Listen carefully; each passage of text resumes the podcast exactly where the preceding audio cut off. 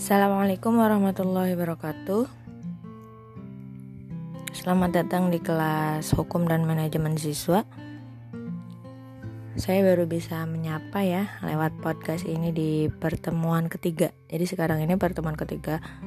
Harusnya pertemuan keempat, tapi minggu kemarin saya tidak bisa mengisi kelas. Jadi minggu ini pertemuan ketiga. Untuk mata kuliah saya, mahasiswa yang terdeteksi oleh saya. Karena selalu berubah-ubah ya mulai dari absen itu tadinya kelas HTNA tidak ada. Kemudian sekarang ada Maulana Fala.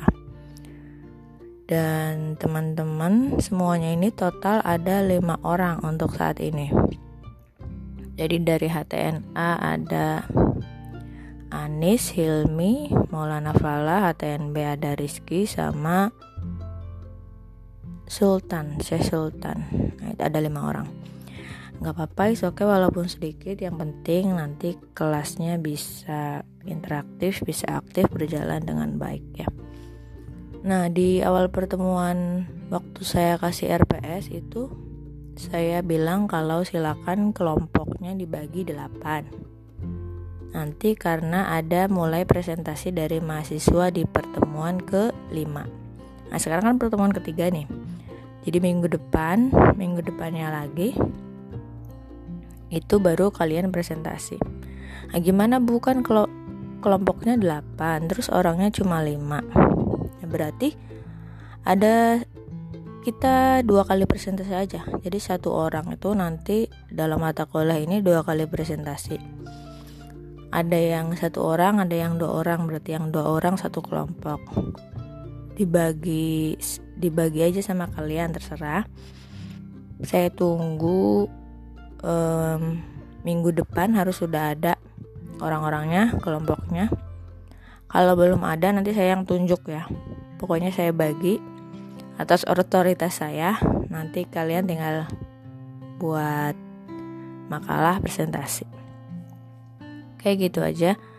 Kita langsung masuk aja ke materi Nah, minggu kemarin, nah ini saya juga kalau di kelas ATNB, saya minggu yang dua minggu yang lalu udah ngisi sebenarnya saya udah kasih ebook dan link untuk peraturan perundang-undangan yang berkaitan dengan zakat, infak, sodako dan wakaf.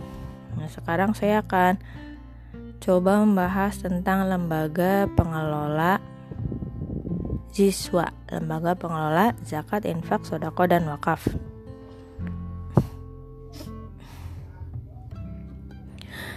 Jadi saya di sini di podcast ini mencoba menguraikan apa yang ada di PowerPoint karena yang di PowerPoint kan hanya poin-poin pentingnya saja. Jadi saya coba uh, menjelaskan lebih lanjut.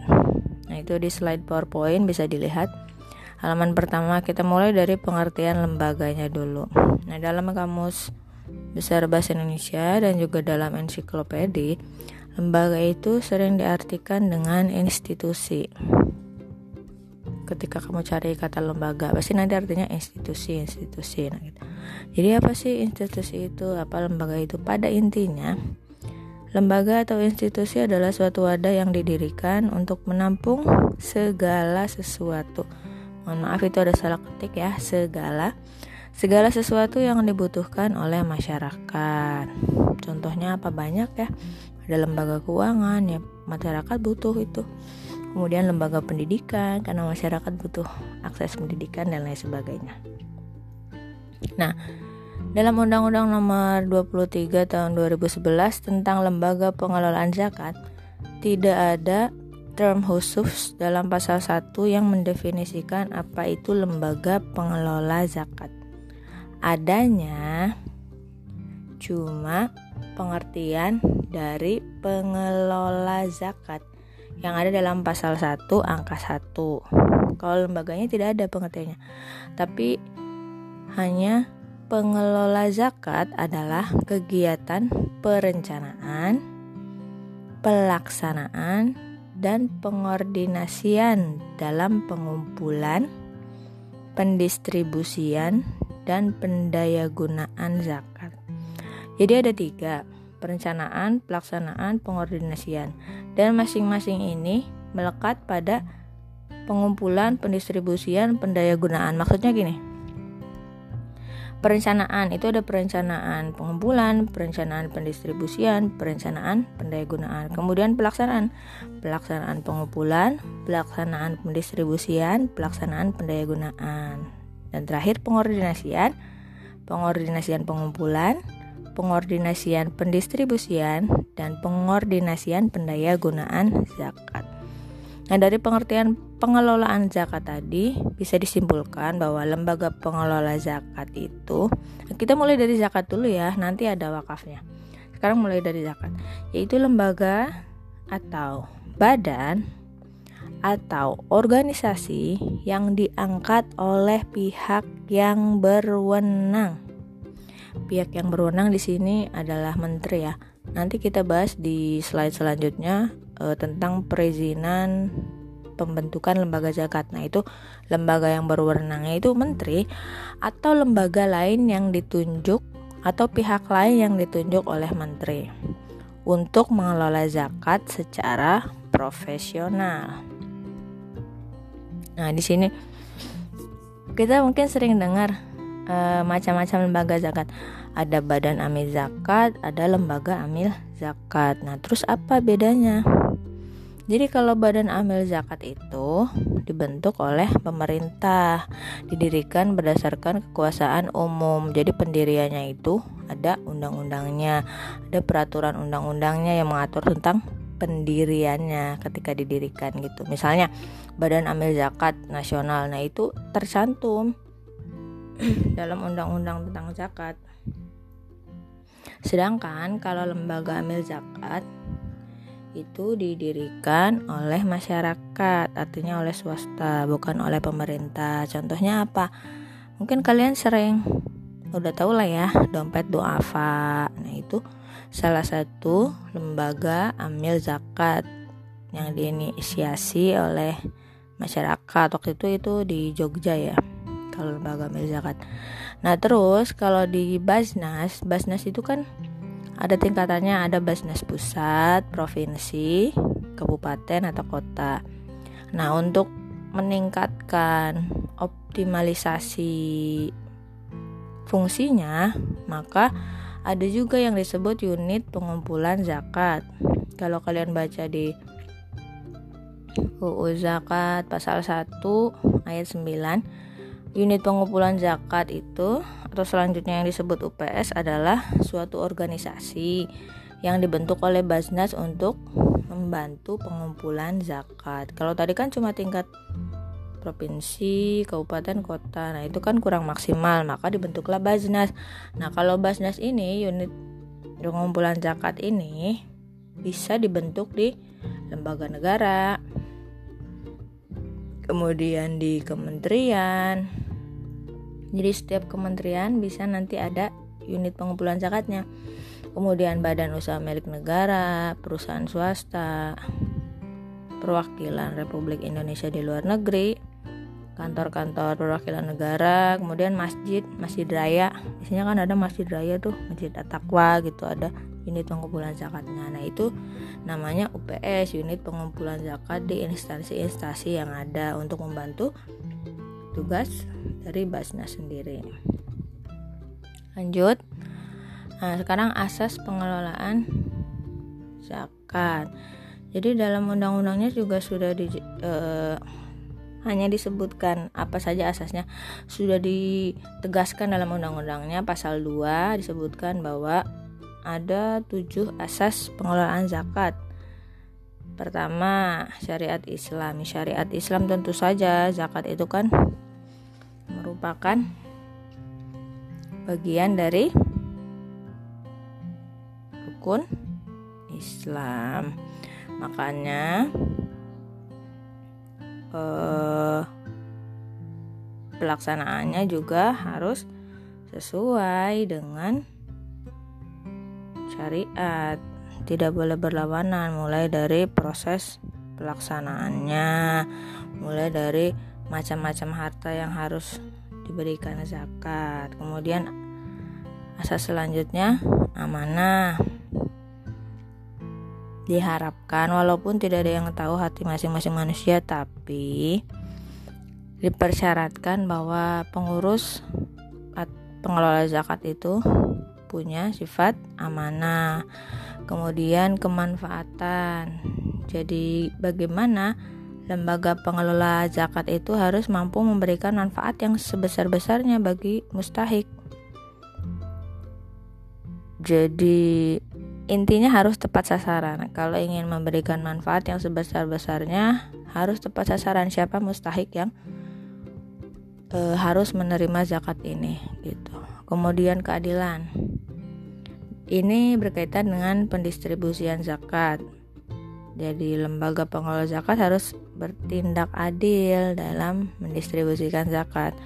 Adil bisa dalam bentuk bisa dalam arti sama bisa juga dalam arti proporsional karena kalau mungkin dalam arti proporsional terlalu sulit mengingat bagaimana untuk mengidentifikasi tingkat e, kebutuhan mustahik nah ada juga terkadang itu disamakan porsi e, distribusi zakatnya kemudian kepastian hukum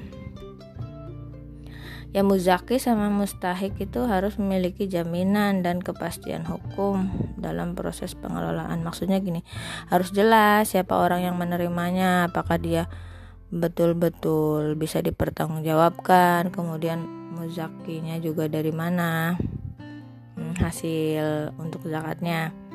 Selanjutnya terintegrasi harus dilakukan secara hierarkis sehingga mampu meningkatkan kinerja pengumpulan, pendistribusian, pendaya gunaan. Yaitu kenapa ada ada di provinsi, ada nasional, ada unit pengumpulan zakat itu harus terintegrasi satu sama lain supaya lancar e, proses pengelolaannya. Jangan unit pengelola zakat jalan sendiri, Basnas provinsi sendiri. Jadi harus ada koordinasi antara satu dan lainnya.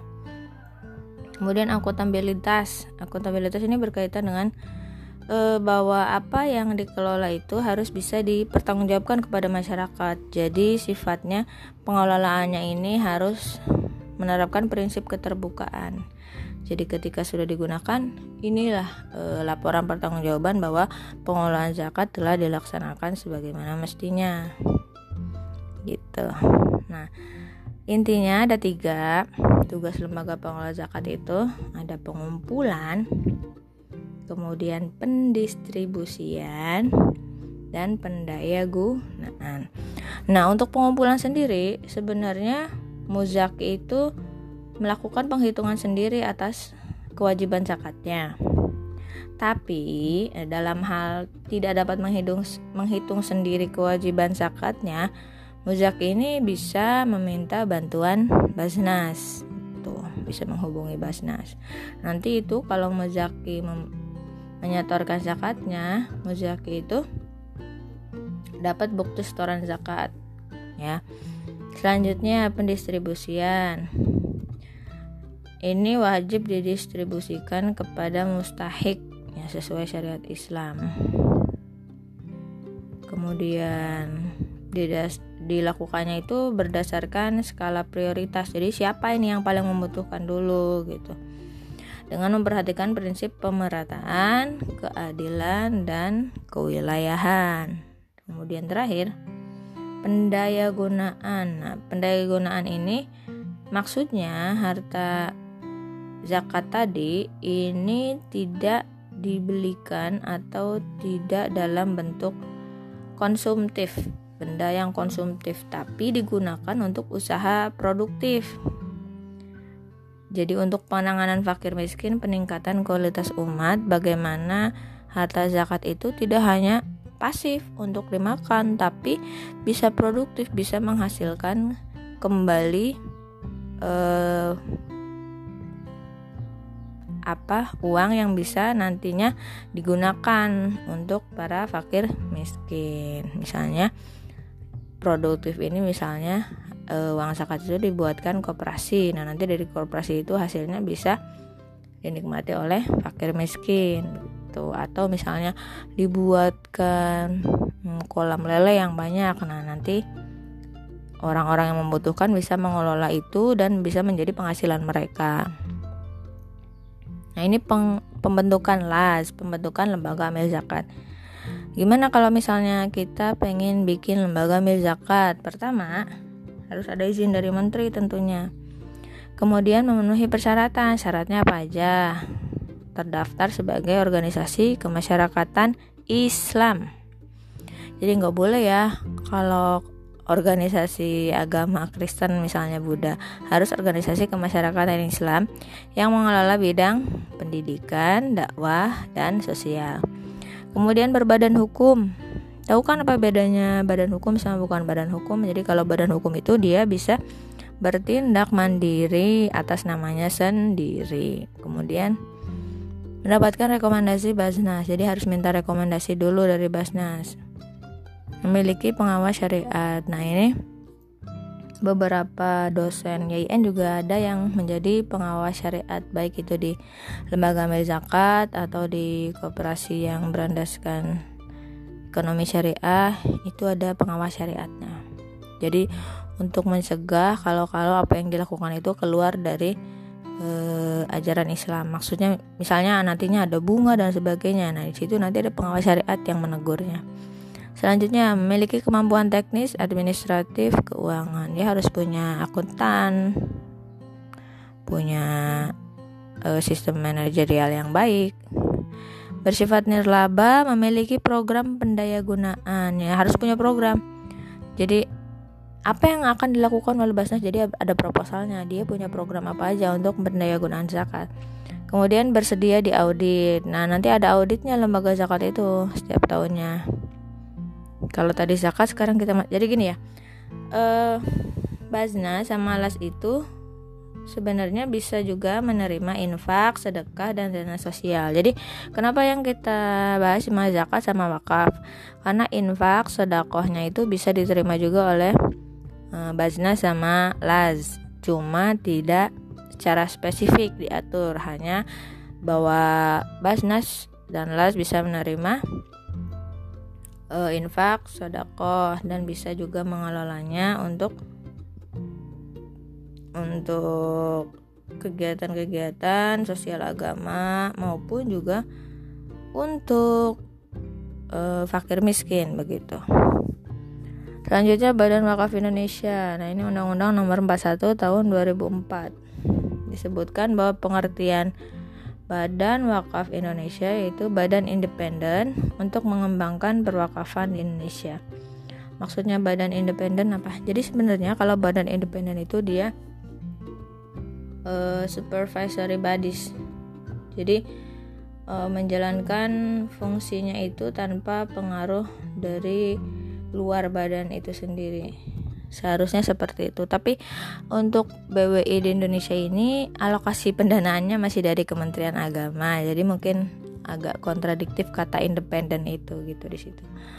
Tapi untuk sebenarnya jadi kalau badan independen gini ya kalau negara itu kan sebenarnya ada tiga uh, yaitu legislatif, eksekutif, yudikatif lembaga negara itu. Nah, badan independen ini tugasnya itu mendukung efektivitas pelaksanaan kekuasaan yang menjadi tanggung jawab tapi selain dari uh, fungsi tadi legislatif eksekutif sama yudikatif. Nah, lanjut.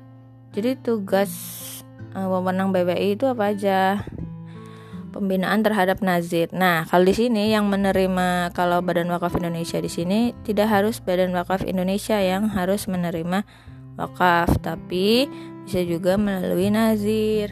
Nazir itu adalah, tahu kan? Bisa dilihat di undang-undangnya.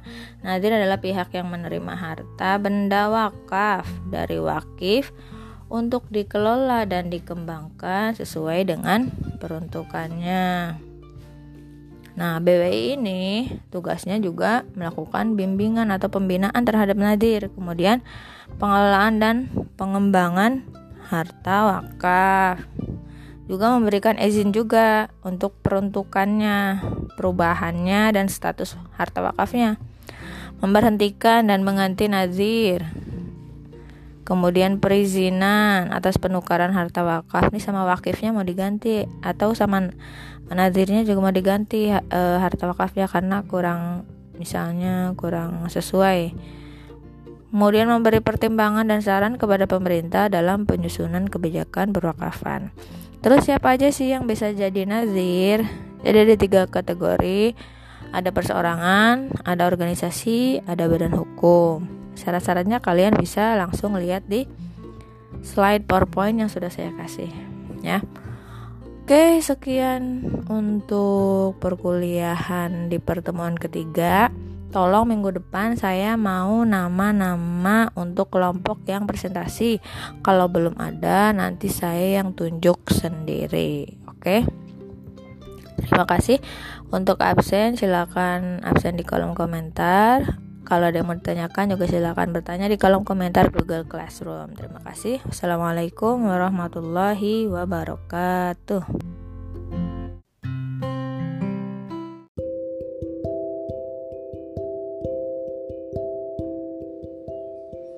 Assalamualaikum warahmatullahi wabarakatuh. Selamat siang. Semoga selamanya sehat selalu.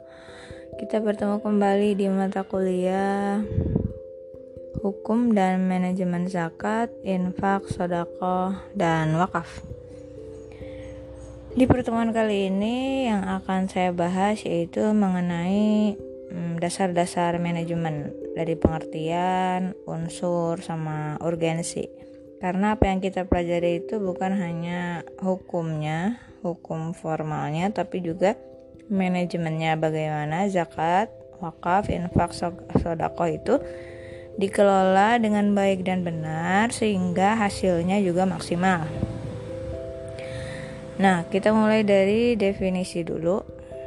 Nah, itu eh, definisi yang saya ambil referensinya buku berbahasa asing, cuma di situ saya sudah terjemahkan ada dua. Yang pertama buku The Art Administration. Kemudian yang kedua bukunya Management in the Public Service. Yang pertama pengertian manajemen itu apa? Jadi menurut Ordated Management is process agency which direct and guides operation of organization in the realizing of established aims. Jadi manajemen adalah proses dan perangkat yang mengarahkan serta membimbing kegiatan-kegiatan suatu organisasi dalam mencapai tujuan yang ditetapkan. Nah, biasanya di anggaran dasar itu kan ada tujuan-tujuannya apa saja. Nah, cara mencapai tujuan itu diwujudkan melalui sebuah alat yaitu manajemen. Selanjutnya, pengertian manajemen yang kedua. Nah, apa itu manajemen? Sebenarnya tidak jauh berbeda dengan apa yang tadi definisi pertama disebutkan bahwa Manajemen adalah proses pengarahan dan memfasilitasi pekerjaan orang-orang. Jadi manajemen itu ya fungsinya untuk mengarahkan agar tidak semerawut gitu. Memfasilitasi untuk apa? Untuk adanya sistem yang baik. Nah, dengan terorganisir secara formal untuk mencapai tujuan yang diinginkan. Jadi pada intinya itu. Jadi alat untuk mencapai tujuan manajemen itu. Nah, selanjutnya kita ke unsur-unsur manajemen. Nah, itu apa saja? Kita bisa singkat dengan 6M atau 6M. 6M itu apa aja? Ada man, money, material, method, machine, and market. Jadi itu adalah unsur-unsur manajemen 6M. Nah, Pertama dari man dulu. Apa itu man? Man itu adalah manusia atau orang. Kenapa menjadi unsur manajemen? Ya karena yang melakukan atau menjalankan aktivitas manajemen itu adalah orang. mesin itu hanya melaksanakan perintah tapi dia tidak bisa melaksanakan manajemen jadi yang eh, utama atau peran utama yang melaksanakan fungsi manajemen itu adalah orang. Yang mengatur bagaimana rencana perencanaan eh, pengontrolan dan lain sebagainya itu hanya bisa dilakukan oleh orang. Selanjutnya money atau uang.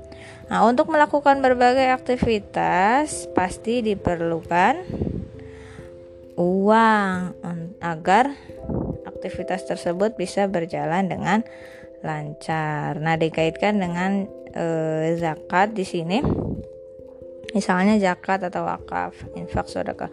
Nah, dalam proses pengumpulan, pendistribusian dan lain sebagainya pasti dibutuhkan akomodasi untuk membiayainya. Nah, di situ kalau di zakat sendiri kan ada e, hak amil kan, hak amil zakatnya.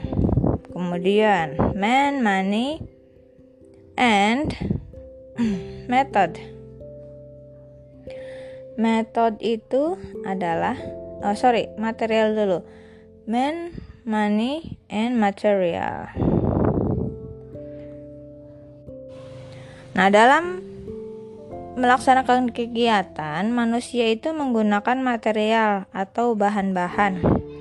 Ya maksudnya bahan di sini uh, misalnya kita butuh komputer, kemudian butuh sarana prasarana untuk uh, proses manajemen itu. Nah, selain material, yang keempat itu ada metode. Metode itu berarti cara. Cara manajemennya seperti apa, sistemnya seperti apa. Jadi manajemen itu kan banyak uh, metodenya atau banyak caranya. Kita menggunakan atau menganut metode yang mana? Nah, selanjutnya man money material method kemudian machine. Tentu uh, beberapa sistem manajemen itu memerlukan mesin atau uh, kecerdasan buatan untuk membantu uh, proses manajerialnya. Seperti saya bilang tadi, e, bisa komputer. Nah, kalau komputer itu kan bisa dalam bentuk bisa menjadi material dan bisa menjadi mesin. Nah, kalau yang utuh material itu misalnya berupa e, paper atau kertas-kertas, buku-buku yang bisa membantu jalannya proses manajerial. Kemudian yang terakhir ada market. Nah, bagaimana agar apa yang ditawarkan ini eh, market itu kan pasar. Nah, bagaimana dari sistem manajemen ini bisa menarik perhatian e, banyak pihak di pasaran? Nah, perlu ada pasarnya ini siapa yang kita sasar dalam e, proses manajer ini. Nah, kalau zakat sendiri itu juga perlu pemasaran, perlu advertise-nya, wakaf juga. Jadi e, bagaimana bisa e, menarik perhatian orang-orang untuk e, gemar berzakat, gemar menyisihkan untuk wakaf, infak dan sodako. Nah, itu semua adalah unsur-unsur dari manajemen. Selanjutnya setelah unsur-unsur ada fungsinya. Tadi kan udah tahu tuh manajemen adalah e, untuk mengarahkan. Nah, fungsinya itu apa aja? Jika dirunutkan, ada empat fungsi manajemen. Yang pertama ada planning, organizing, yang kedua organizing, kemudian actuating, controlling. Maksudnya apa? Dari planning dulu yang pertama. Jadi kalau di planning, planning dalam manajemen itu untuk mengetahui apa yang harus dikerjakan, kapan mulai mengerjakannya dan di mana dan bagaimana? Itu fungsi manajemen untuk planning. Kemudian organizing. Nah ini dengan kewenangan ini siapa saja yang bisa bertindak? Siapa saja yang e, melakukan tugas A B C D? Nah kemudian sarana serta lingkungan kerjanya bagaimana? Itu organizing. Kemudian actuating. Actuating itu membuat para pekerja ingin melaksanakan tugas yang telah ditetapkan dengan sukarela dan kerjasama yang baik. Intinya bagaimana membuat iklim kerja yang baik sehingga pekerja itu tidak merasa berada dalam e, atau di bawah tekanan. Jadi sehingga mereka output yang dihasilkan itu bisa lebih baik karena pekerja bekerja dengan uh, setulus hati misalnya. Kemudian controlling. Nah, controlling ini berkaitan dengan pengamatan, pengawasan ya, agar tugas-tugas yang telah direncanakan itu dilaksanakan dengan tepat sesuai dengan rencana. Nah, kalau terjadi penyimpangan nantinya bisa uh, diadakan tindakan-tindakan perbaikan. Itu beberapa fungsi manajemen planning, organizing, executing, and controlling. Begitu juga dalam zakat, infak, sedekah, dan wakaf. Planningnya seperti apa? Perencanaannya seperti apa? Perencanaan pengumpulan, perencanaan pendistribusian dan pendaya gunanya seperti apa begitu. Nah, ini juga diterapkan dalam pengelolaan zakat. Selanjutnya, nah urgensinya. Jadi sampai di sini sudah tahu belum apa pentingnya manajemen. Jadi kalau tidak ada manajemen itu ya bisa morat-marit nggak karuan, tidak teratur, tidak terorganizing, tidak terencana.